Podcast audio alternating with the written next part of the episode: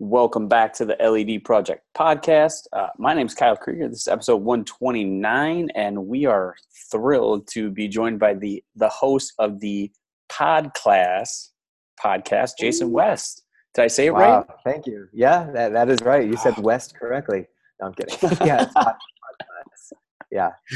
Oh man, you you'd be surprised though. Uh, you know, we were talking. I lived in Houston. How many people say West Wisconsin down there? They asked me I where mean- where I went grew up. Wisconsin. Don't you mean Wisconsin? I mean, there's Wisconsin. I've heard Wisconsin. I also, um, I, I now live on the West Coast. I'm, you know, I'm from the Midwest as well, and you would not be um, too pleased with how many people think Chicago is on the East Coast. Like they just don't understand that. You know, Chicago, there's like, oh yeah, oh yeah, it is in the middle of the co-" like, oh yeah, it is right there. There's no, it's not on the ocean. No, no, it is not. They Ah, They this is- confuse the is why- pictures of Lake Michigan and think that they're on the ocean. And it- and this is why we need to pay attention to our teachers and vote because there are a lot of people who don't pay attention to their Yeah. teachers and vote and uh, yeah yeah, it's crazy. Uh, yeah, we're recording the the day before the midterm elections, and I was just it's so bonkers to me to just watch a little bit. And um, I, I don't think I ever really in Wisconsin or even in Houston when I was in Houston, like midterm elections there were a little bit bigger, but you know, like right when I was growing up, we had the same we had the same congressman for like 20 years. right And now it's just i mean and wisconsin has voted the same way for the last like 40 years except in this last election and so Yeah. everyone's like oh it's a foregone conclusion and now i think everyone's really invested because they're like hey remember last time yeah. at least we learned yeah. we learned Yeah, yeah, yeah. And that's okay. So, so yeah, man, So we're, this, is a great this is a great politics podcast you got going on I no. like. I mean, we could talk. I, you know, we've been talking. I think. I think. Well, let's let's go off script then, because right. more and more, I'm realizing, and people are saying like, education is political. Like being a teacher is political, and I never really realized it until a couple Yeah. until a couple years ago. So, I mean, it's you know, it's change, it's changing demographics, right? The the largest, the largest school districts in the country are comprised of, you know, seventy to eighty percent students of color, and the big issue is that in those same districts, the teaching force is comprised of seventy to eighty percent white teachers. Right. so it becomes a really touchy political thing because there is a lack of connectivity between cultures. And there mm-hmm. are some people who make an effort to reach and empathize and sympathize and learn and ask questions with good intentions and then there are other teachers who will say you know these kids or those kids Mm. and it becomes really you know and that and then it does become really political Oh, I you know I I remember and and I know I've said at times these kids or those kids or them, which Yeah. was you know because when I moved from Wisconsin to Houston, I taught in a school that was ninety one percent Hispanic, nine percent Mhm. African American. That was it. I mean, I bet Yep. in in seven years, I bet I could count the white kids I had on two hands. Oh, I I taught in a district for six years. The answer is one, one, one white student, and it was always like, oh, there she is. Yeah, And and, and again, it's not to say you know one way is better than the other, but you know we're fooling ourselves if we don't think that segregation is still a thing going on in our schools. yeah. You know, and and I grew. What part of Chicago did you grow up in? I grew up just outside of the city, uh, in a city called Arlington Heights. Hmm. which is uh, it's even less cool than it sounds, which is not at all. right right you know i mean but it's just did a you lot, a lot of flat field. so uh, assuming predom- grew up in a predominantly white school predominantly white neighborhood No, I so I I was of poverty as a kid. Uh, I was Oh, really? I was the I was the white student, or not the Mhm. white student. Let me rephrase that, because I I I was the white kid in my apartment. Mm. but I went to a, uh, I was I don't know how you would phrase it. I was a uh, I was a scholarship kid at a private school. I was the Oh. scholarship kid at a private school. So um, that was a really you know interesting upbringing. I I'm of poverty. They are all of affluence, all white, and uh, you know I'm I'm here with my discount jeans, and they're there with the uh, you know a Rolex watch, and it's like you're in fourth grade and you have a Rolex watch. Okay, Gosh, so what was what was that dichotomy like? I mean, because you're learning as a kid on both ends of the spectrum. I mean, I also, you know, I was the first one. Ultimately, I was the first one in my family to go to college. Uh, you know, I, my mom, I, I was in a single, you know, parent family. My mom worked two jobs. Uh, I saw her every now and again uh, during the day. Like I would see her usually at, right around bedtime, sometimes around dinner time. Uh, so you know, I was just kind of I kind of floated through and I had I was one of those kids, right? I was one of those kids that had all this potential. The teachers would go crazy and once in a while I would reveal my abilities and then I would just sort of zone out, not do anything else. Uh, and that's, you know, the karmic retribution is that now I work with, you know, those kids and that's going to be my career the rest of my life is that I get to work with kids who are just like me. And it's like, oh, now I see what I did to them. those poor adults. So Right. did you? So growing up, did you realize that you like were you in, were you aware that you had that potential, or was it just kind of something that wasn't even on your radar? I mean, I think deep down I knew that I had the potential, but you know, low self esteem, you just kind of like, no, I don't really have that. I can't do this. I can't do that. I certainly had a fixed mindset. I didn't have a growth mindset. That's for sure. Um, and, and, you know, I was too busy focusing on trying to get out of doing work than paying attention to my own ability to be able to do it. Like, I came up with all sorts of clever ways to get out of doing work, or at least I thought they were clever at the time. As I look back, they're probably not so clever. Right. I mean, but it's just like it's so strange for me to think like trying to think back cuz school was never hard for me. Like but then I went to college and when I wasn't like Right. mic- micromanaged by my parents, I had my first year I had like a 2.5. Oh, you yeah, know? yeah, So yeah. I was one of those where I was smart but then once I was like kind of given free reign to make my own choices, I like and I worked my way back. I had like a 3.2 Sure. or a 3.3, which wasn't, I mean, it didn't matter, but Where did you go to university? I went to Winona State University, which is in the uh, southeast corner of Minnesota. Mm, the uh, the the Fighting Winona Ryders. Is that is that what it would be? Uh, no. you know what the funny thing is? The, she's great actually if that was there. mascot. She just No, no, but she's actually from there. That's how she got the name Winona. Wow, Yeah. things you learn. Yeah, yeah, yeah. You make a you make a dumb joke and you actually end up learning something. This is why you should uh, always make friends with teachers because no matter what, they will end Oh. up teaching you something.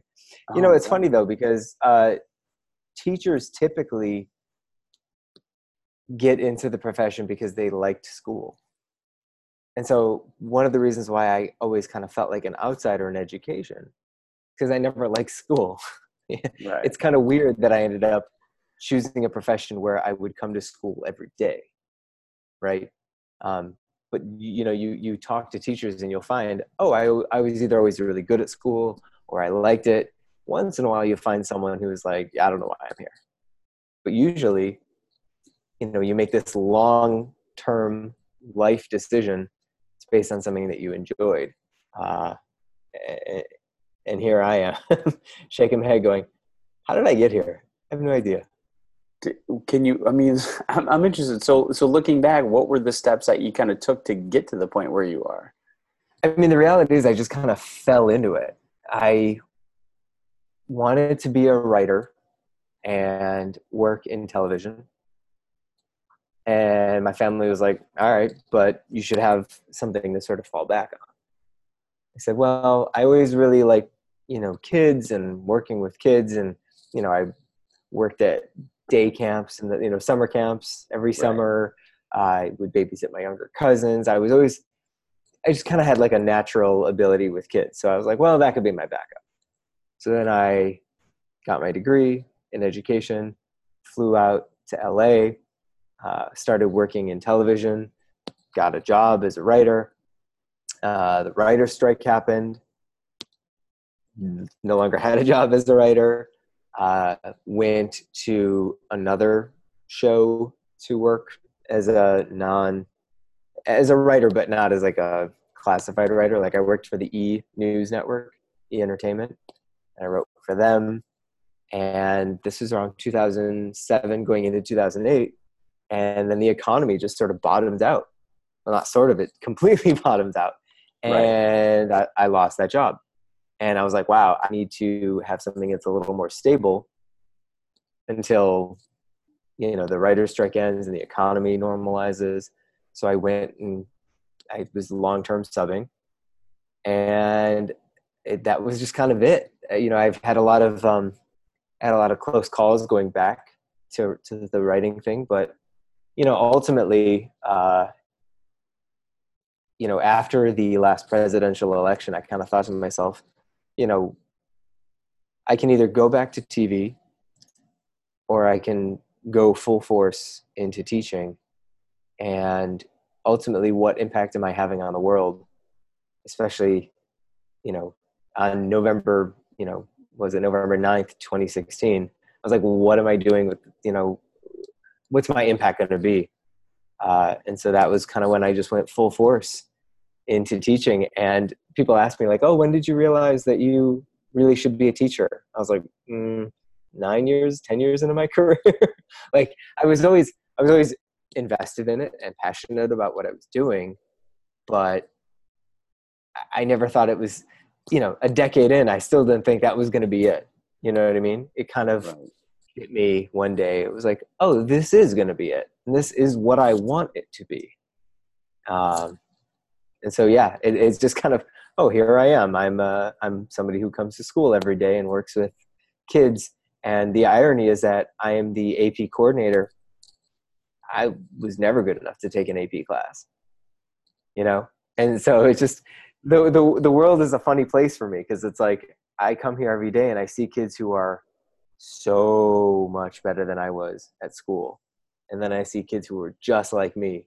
And my job is to develop relationships and work with them in the same way. And I just think to myself, if if my high school self could see me now, I don't know, he'd be so confused. Like, right. what? Right. Yeah.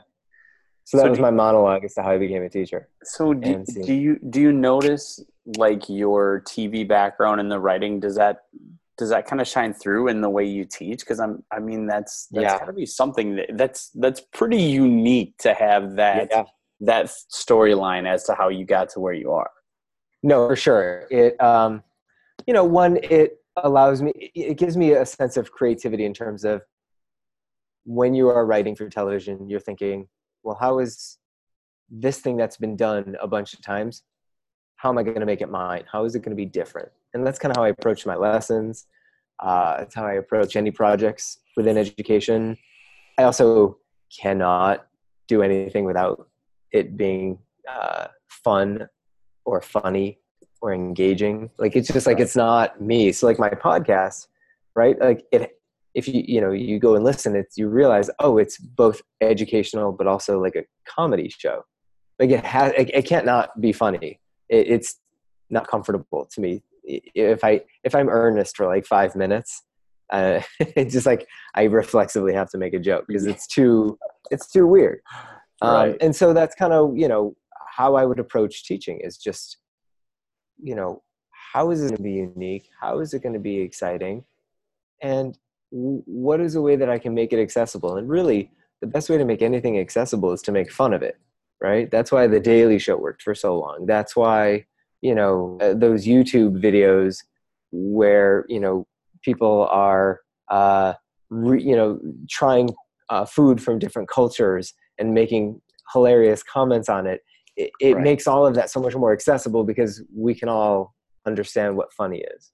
We might not be able to reproduce it, but we can understand it. So do you have do you have a mix of kind of the kids who were like you in high school versus like the real high flying kids in your classes or are they kind of segregated? Yeah.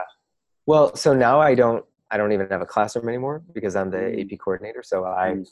I I have a room that has some desks in it so that I Right. can have kids come in and do tutoring or have study rooms. But when I had my classroom, you know, in high school, they they put kids kind of on a track, right? So they have your gen ed kids and then they have your accelerated students or they'll have your ap classes. Um, and so it's not as much of a mixture as you know frankly i think it should be especially in ninth grade. I, I don't understand. If i could wave a magic wand i would get rid of every single gen ed and accelerated class in ninth grade.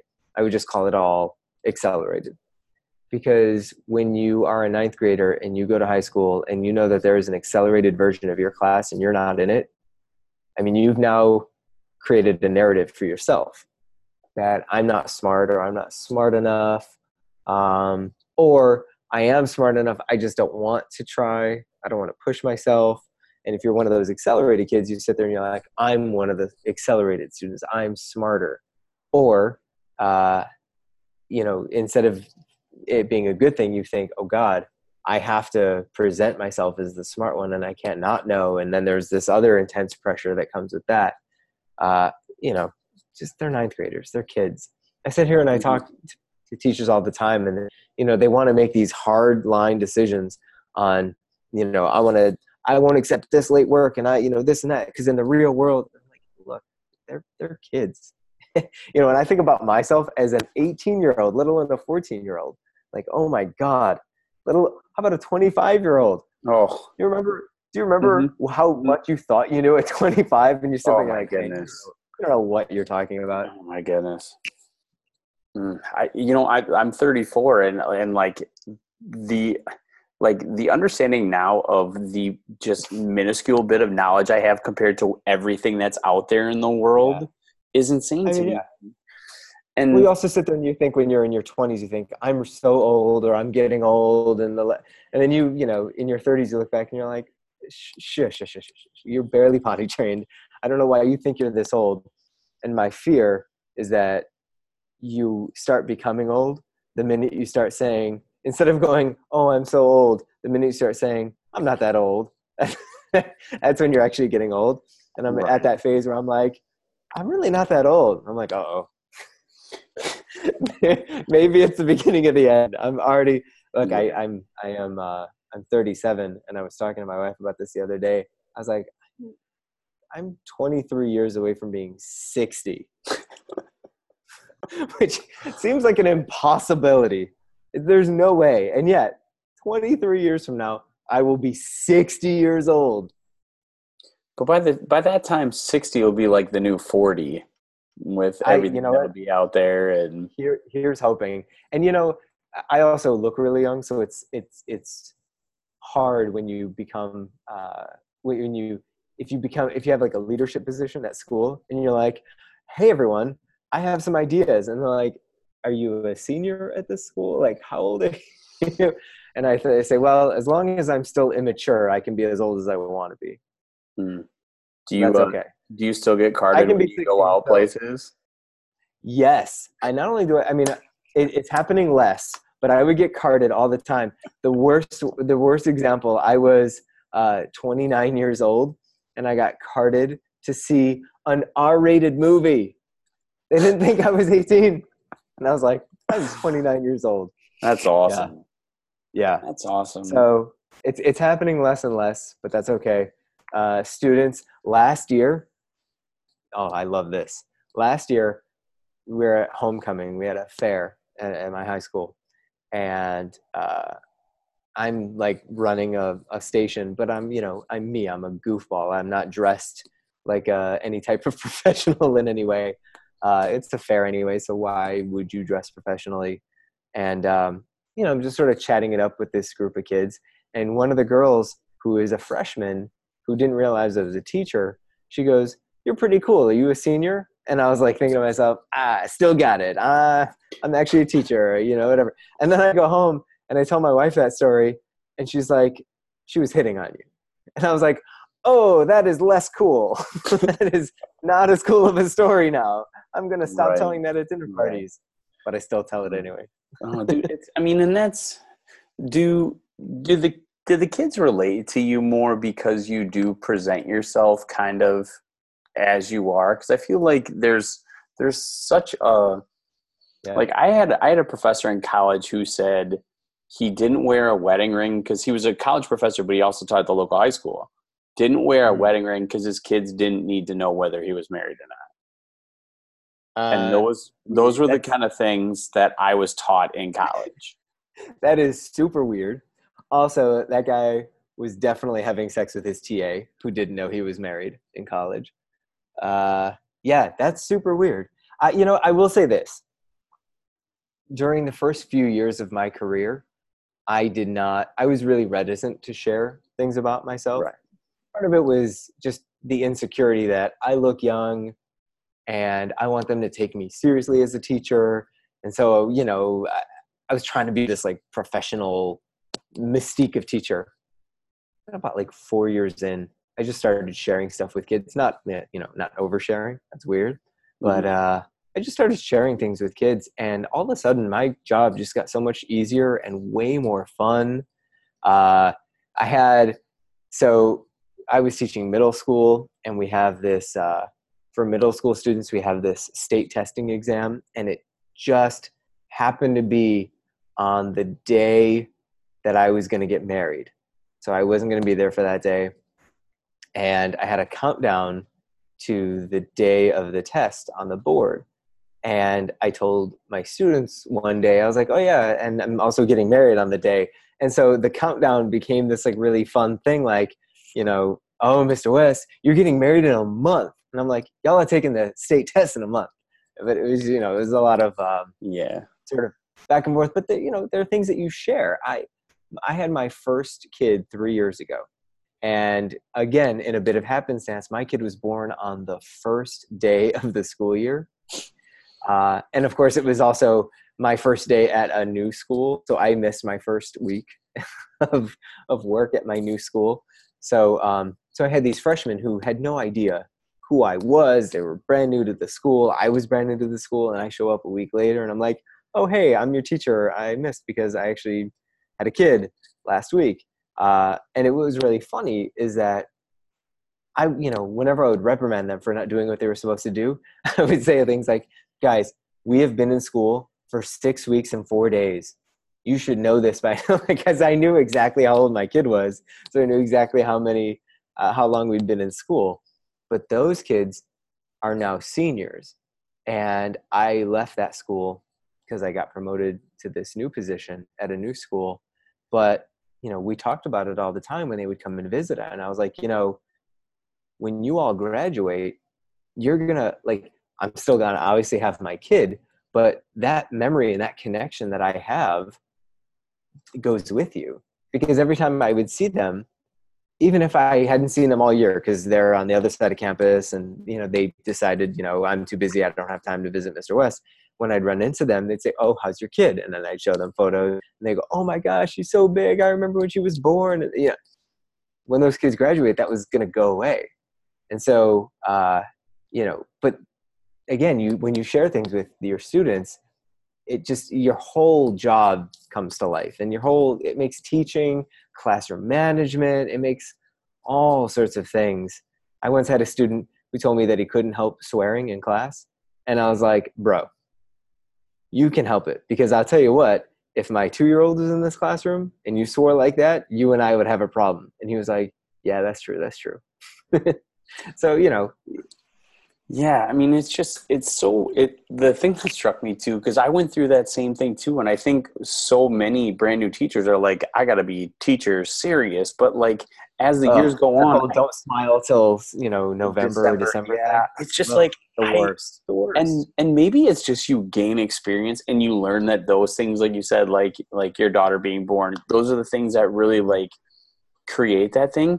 I take myself so much less serious now than i Mhm. did at at 24 and and it's so i think it's maybe just a point where you know whether it's in life or in teaching, you just realize there's so few things that actually really, really move the needle and really matter that it, oh man, it's so, it's so funny because I went through that same thing of being like, I had right. to be a teacher. Yeah. And you know, the worst part is, is that the people who tell us this, they're supposed to be the gatekeepers. They're supposed to be the ones that, you know, further our, our teaching. And instead they just hold it back you know they they they they misrepresent what we do and it just it, makes me crazy you hear these people you know. But of course on the other end of the spectrum there are people who you know i think that love and rigor in a classroom are not mutually exclusive. And i think that some people take rigor way too far. And it's like you know but there's humanity here. There's like a sea of humans future generations that you are working with. And then on the other hand there are people who take the love way too seriously. And it's like uh, they have to learn things because right. you can't just you know coddle them and tell them how much they're special and loved like they actually have to do things right um so i think it's really you know uh, that's why i like what you do with your podcast because it's like it, it's getting those teachers and giving those teachers who have a balance of love and rigor giving them a voice and projecting them out so that you know people ask me who is who is your audience for the podcast? And I first say, well, everyone. But then when I really think about it, the people that I have in my mind when I'm talking are new teachers. Because I want them to see and to know, like, this is what you should think about, and this is what you should look at and focus on.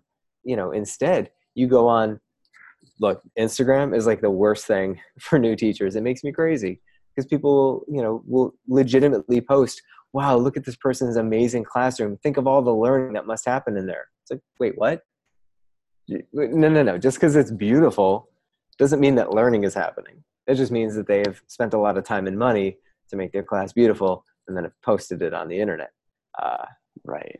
Right. Yeah, we have a we have a friend who teaches outside Atlanta. His name's Eric Crouch, and uh, he was ta- we were talking to him last week, and he was like, "My room's got gray walls, and there's a deer head hanging out there."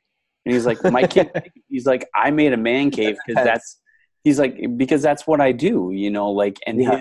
he, he was very much of the point in um, that, you know, you can, it, your classroom is what you make it. But I really want to come back to your point about gatekeepers and kind of the podcast. I think I love being able to do a podcast because there are no gatekeepers. There was no one that gave us permission to do this and right. i'm interested in in how that compares to your tv experience because you know with tv you know you really had to i mean it seems like there's a lot of gatekeepers there that decide sure. what gets on and, and what doesn't so i'm interested how how those two things kind of mesh on on your podcast because it's so like i mean really all we yeah. had to, we don't have to do anything like we just do it well okay so uh, to process that a little bit or to break that down a little bit there are there's nobody that's giving us permission right. But there are always there are always gatekeepers yeah. no matter what you do because one uh, the gatekeepers can be the audience. They're just like no nah, i'm not going to listen.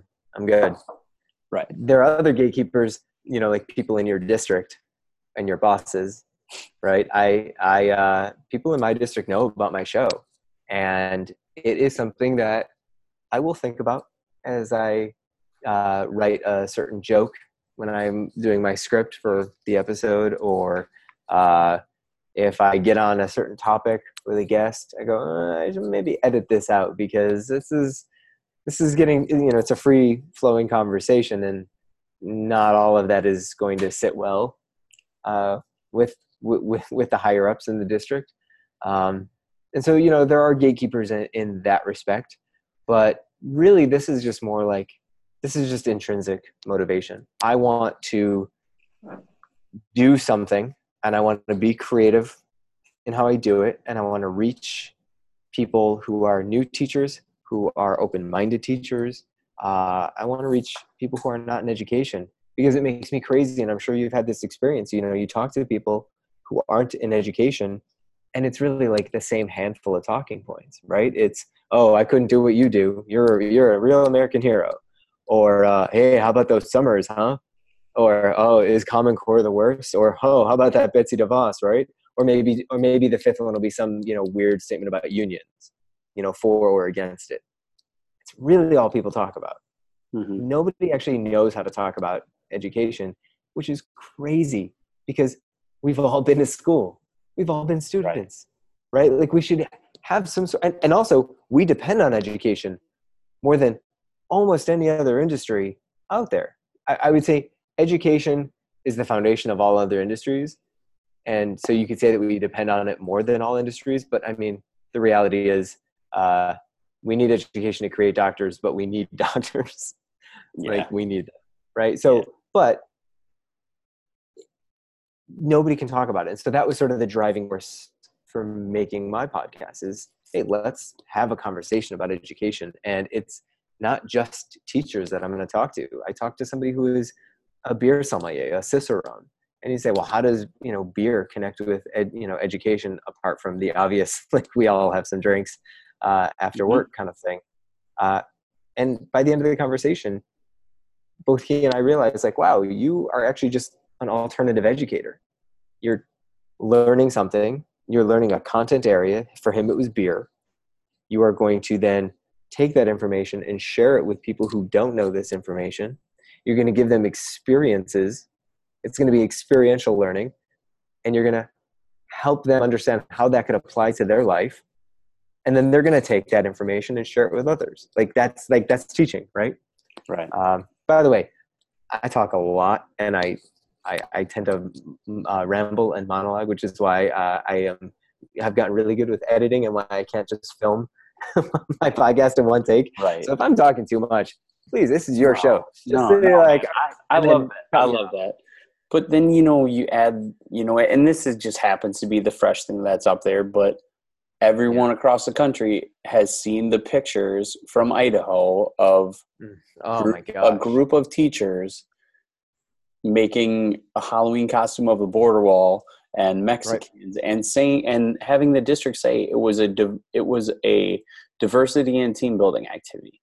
And I mean and like that it wasn't well thought out. Like that like that's the language. It just really wasn't it wasn't well conceived. Like okay. But then you know teachers across the country who are doing amazing things like the teachers you interview or we interview yeah. they get pushed to the back burner. Like that's that's never even the story. And i just you know with social media i think i feel like teachers see each other doing great things but it doesn't seem like there's a lot of like regular people like parents and and you know community members who are seeing the great things that teachers do. 100% they just they Yeah, there's see that picture on cnn yeah there's a bit of an echo chamber that's for sure. Um, the other thing that they see that really drives me crazy and that other people tend to see as well who aren't in education apart from like the pinterest worthy stuff that's like pinterest worthy doesn't mean pedagogically sound it just means that it looks nice uh, or like look at these cool worksheets. Yeah those are cool. But did the kids understand them? Did they do well with them? Were they able to then achieve on an assessment at a higher level because of those? Like you know tell me more. Don't just show me something cool.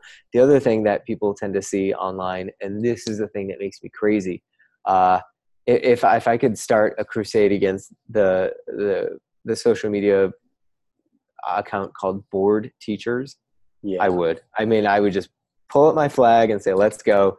Bored Teachers makes me crazy because Bored Teachers puts up, you know, these memes like, uh, "Thank God the weekend is here," or when it's Sunday and you remember that you have to go back to work tomorrow, and everyone's like all sad. It's like, then quit. Like, don't be a teacher if you are miserable doing it. Don't don't project that we all hate what we're doing or that we're just you know how many of you are just waiting till winter break how many of you are waiting to retirement? Make that happen earlier. Like this is not something that you should be uh, feeling as a teacher. And if you are then maybe leave because that's not no kid deserves that. If that was if that was my kid and his teacher or her teacher posted something that was like can't wait for spring break to get away from these kids or when it's the weekend and you remember you have to go back to school i'd be like i don't want this person as my kid's teacher because they clearly don't want to be there right? A- and it, that kind of stuff makes me crazy and that's the kind of stuff that you see on the internet it would teachers and non-teachers share that stuff alike. Because you know on the one hand it is funny but on the other hand it's just it totally misrepresents what we do and it makes me crazy. Yeah and i feel like just hearing you say that like the name. I mean if you're Yeah. a bored if you're a bored teacher like you're probably not you're probably not doing it right. So kind of Yeah. to kind of to kind of wrap this thing up you know with Sure. with your podcast or even with our podcast how do you think we reach a broader audience? How do you think we we start to or not start to but continue to tell the story to where it gets yeah. out there and kind of cuts through some of that echo chamber? Man i have no, that's the $10000 question the magic bullet. I, I have no idea. I mean i'm i'm i'm hitting the fence to see if there are any weaknesses to break through. But i think you know we just have to keep making the efforts to share what we know with people who are willing to listen who are both in education and not in education. And i also think we have to do a better job of propping one another up who are doing things that are good for kids. Not just oh they make school fun or not just they make things look nice uh, or not just you know they prop me up so i'm going to prop them up. Like we just need to do a better job of identifying those that are doing what we believe they should be doing and promoting that which is why i'm grateful that you had me on this show. Like you found me. Like you just reached out to me. Hey i like what you're doing. Do you want to be on my show? Like that's what i'm talking about. Like that kind of stuff Yeah. where I, I want my audience to hear what you have to say right or i want people i know to listen to what you're talking about or to see what you're doing i think Right. that i don't know if that's the right answer but i think that's really the only way we're going to get there Yeah, you know, and I think I think too, and to your point, you know, to, you know, circling back to your experience, like, and I think we have to be open to the fact that good was good for every kid is different. Like, there's Sure. there's such a difference in that. But uh, gosh, man, I feel we've gone like I feel like we just started. We've gone 45 minutes, and I know you uh, with two little ones at home got to get going. So for people that wanna wanna connect with you, uh, listen to your podcast, or connect with you online, how can they do that? Uh, well, I have a, a website, uh, teachmemrwest.com. That I have the same username on Instagram and Twitter and Facebook at Teach Me Mr. West. Uh, I also the podcast is called Pod Class. Uh, so you can you can email me if you have any questions. Podclasspod, p o d podclasspod at gmail.com. Uh, yeah, that's about it. I try to release an episode every week. Um, it's admittedly getting harder now with the second Right. kid, but I'm, Right. I'm still sort of managing to do that. Um, I will. I am modeling my show after what I know in television, which is there are going to be uh, breaks and there are going to be seasons, right? So Right. uh, at, the, at the start of every fall will be a new season, but there'll still be like a break during the winter holiday, a break during spring, a break during Thanksgiving. right. Um, you know, that's just kind of what you would get for the new episodes of TV. It's a new episode a week, but Perfect. extenuating circumstances, there wouldn't be an episode whether it's a holiday or whatever. Awesome, man. Well, like I said, super appreciate your time. Glad we could could connect. And uh, like I said, if you ever got more, anything you ever want to come, you're not getting out, you want to get out on our podcast, man, you're more than welcome anytime. Thanks, man. Yeah, no, this is this is really fun. Uh, I feel like I monologued for ninety nine percent of it, but that's okay. Hey, Uh, definitely want to come back. Definitely want to have you on my show, though. yeah, How about that? We'll do a home and away, right? Home and away. Yeah, yeah, yeah. And we'll definitely, I'll connect you with my my co-host Wilkie, you know, because you and him can talk. He's in a doctoral program, and that's kind of his thing. Like, Oh man, they are trying to rope me into that right now. ah, it's what he's doing is bonkers, and just so like, but no, man. so tell super- me, tell me as a as a, a impartial person, my wife is a physician, and the idea that I might join a doctor uh, that I might start a doctoral program just so that I can have on every patient doctor's wife to make my wife a little crazier. Does that make me a bad person? No, it does not. It doesn't make you a bad person at all. I, I would, I would. My wife is like, "You are the peskiest person," and I'm like, "I just want to get a PhD just so I could be like, we're both doctors. It's the same." Yeah, yeah. That's like when uh, I, I think it's a movie, the movie The Hangover, where uh, the one guy is a dentist and he always claims to be a doctor, and they're always like, Oh, "No, yeah, you're not a doctor, Yeah. you're a dentist." So, no, man, It's like the Seinfeld episode. oh, for sure, for sure, man. But uh, like I said, Yeah. thanks so much for coming on the podcast, and hopefully we can connect again Yeah, soon. Thanks for having me.